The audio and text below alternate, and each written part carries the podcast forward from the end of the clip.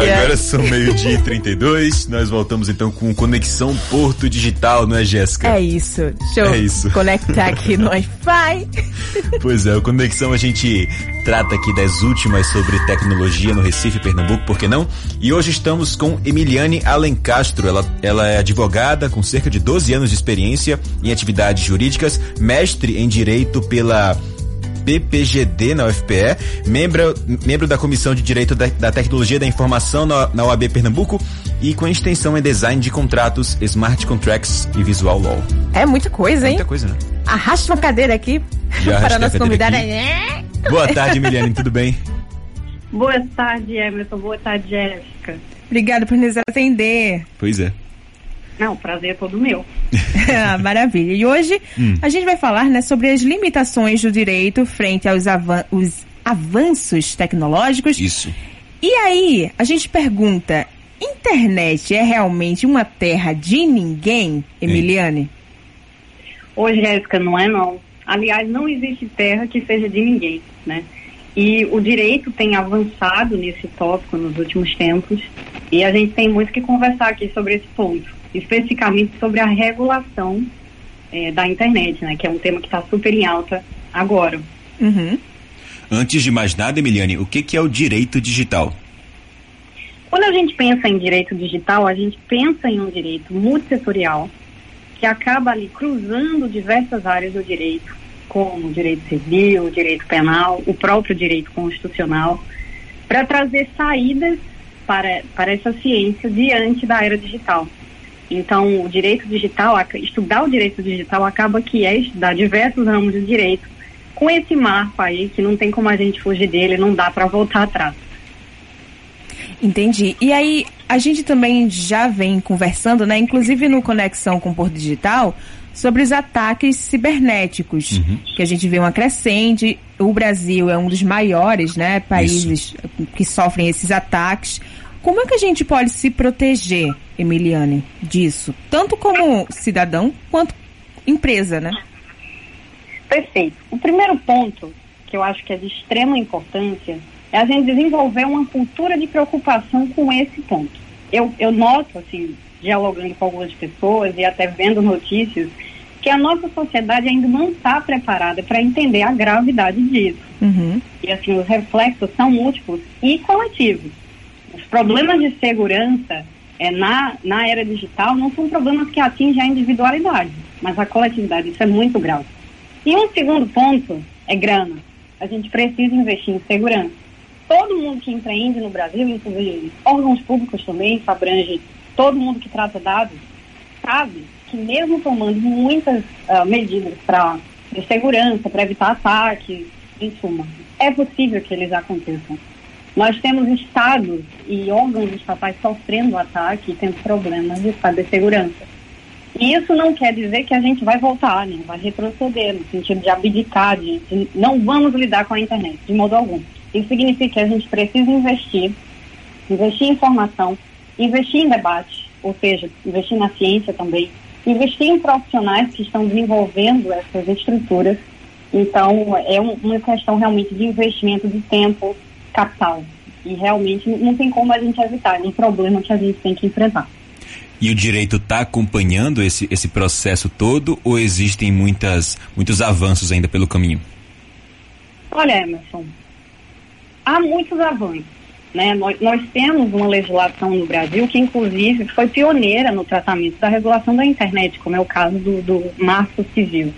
Nós estamos ainda aí correndo, né? correndo, tentando acompanhar eh, os galopes que as, as inovações tecnológicas fazem. Né? Realmente pega todo mundo de surpresa e a gente precisa lidar com isso.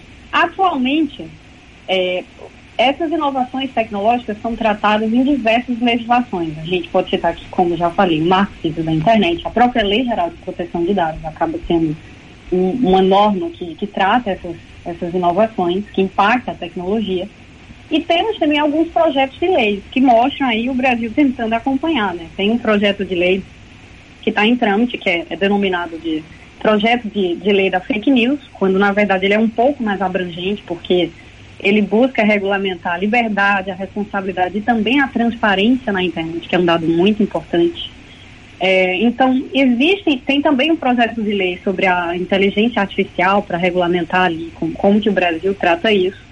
Nós estamos tentando correr atrás, né? Mas o fato é que o direito estará sempre atrás do fato, uhum. né? Então, acaba que captar essas mudanças requer um tempo, há um trâmite para que isso aconteça no quesito legislativo e no meio desse tempo, os problemas acontecem, as demandas são levadas ao judiciário. O judiciário, diferente das outras funções estatais, não tem discricionariedade para decidir sobre o que ele vai decidir. Uh, então, ele acaba tendo que enfrentar essas contendas. E muitas inovações estão saindo dessas decisões, ou muitos dos conceitos que são necessários para implementar os direitos que as legislações já estabelecem também saem dessas decisões. Então, aqui é importante a gente destacar que, além dos avanços legislativos, nós temos avanços também na esfera do judiciário, que tem uh, tido importância ímpar para a gente conseguir tentar acompanhar essa carreira das inovações tecnológicas. Né? Perfeito. E Emiliane, se eu sou atacada virtualmente, né? Se meus dados são roubados, ou sei lá, o aplicativo do banco, ou alguma outra coisa, é, sempre vale a pena fazer um boletim de ocorrência, um BO? Sim, sempre vale a pena.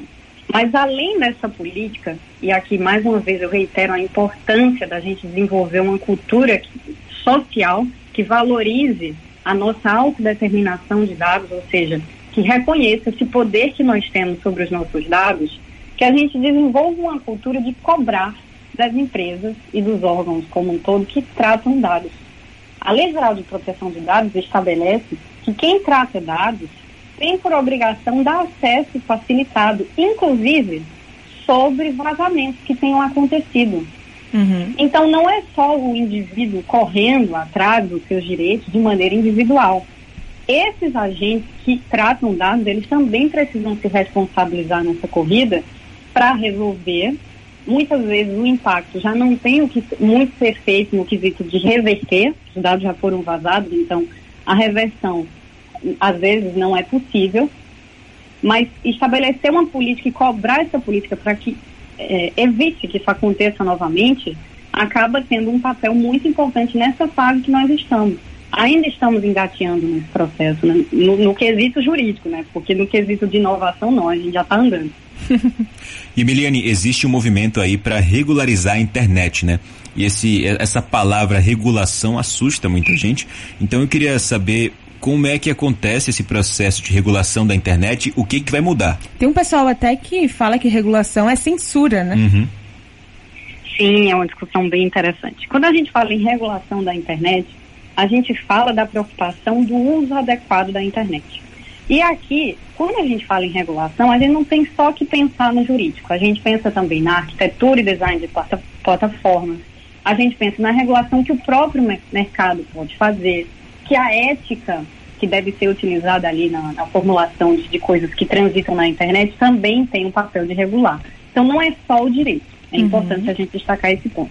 Mas quando a, quando a gente fala da estrutura normativa no Brasil, a gente fala de uma estrutura voltada para proteger direitos na internet. Isso tem como eixo, principalmente aqui no nosso tipo de regulação, proteger a privacidade, neutralidade de rede, a liberdade de expressão. Então, perceba, a liberdade é um pilar da regulação da internet. E com isso, proteger também a cidadania e a democracia. Até porque a gente sabe que hoje a internet é, tem um impacto muito grande na política. Campanhas eleitorais usam a internet, né? E a gente sabe que o foco das campanhas não é a transparência, como eu mencionei aqui, não é a qualidade da informação. Muitas vezes o objetivo da, da campanha é montar uma métrica para vencer, conseguir identificar onde você angaria mais eleitor. Então, eis aqui a importância da gente falar da regulação da internet. E também quando a gente fala em, em transparência, né? Hoje a gente tem a transparência algorítmica, que é a, a necessidade das plataformas exporem quais são os parâmetros que elas utilizam para apresentar informações para a gente. Um dado que quando a gente pensa em Instagram é muito importante. Sempre que a gente fala nessa estrutura e nessa necessidade de regulação, vem a pergunta, e os limites da regulação? São necessários, porque eles podem se convolar em censura, né? uhum. né? A regulação, como vocês bem falaram, pode se convolar em censura. Mas esse limite entre censura e regulação é sempre muito tênue, não é um problema que só a regulação da internet enfrenta. É um limite extremamente tênue e que a gente vai percebendo, vai sentindo no andar da carruagem. Não tem como Verdade. a gente dizer não vão regular porque vai ser melhor do que a, a censura. Não uhum. necessariamente é esse o caminho, né? Verdade. Olha, Emiliane, é, quem participa aqui do Mesa para Dois não foge do prato do dia, que é a nossa pergunta do dia, já que você puxou uma cadeira aqui para nossa mesa, vai ter que responder. é o seguinte, hoje o nosso tema é quinta-feira, TBT, e a gente tá perguntando aí se, é, na verdade, qual a sua melhor... lembrança, a, a, melhor lembrança, né, da adolescência. Então, tem alguma lembrança de, lembrança de adolescência aí fresca na sua memória?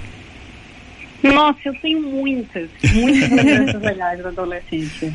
Mas especialmente aquele convívio ali diário com, com os meus pais, com a minha irmã, que hoje nós moramos todos separados. Então uhum. aquela rotina, cachorro. Eu uhum. morava no interior também, então eu sinto falta disso. A casa cheia, né? Pois é. Isso, essa, esse prazer que hoje a gente vive de maneira muito individualizada, né? Meio que mudou um pouco o padrão da nossa experiência. Verdade. Emiliane, muito obrigada, tá, pelo bate-papo aqui no Mesa para Dois.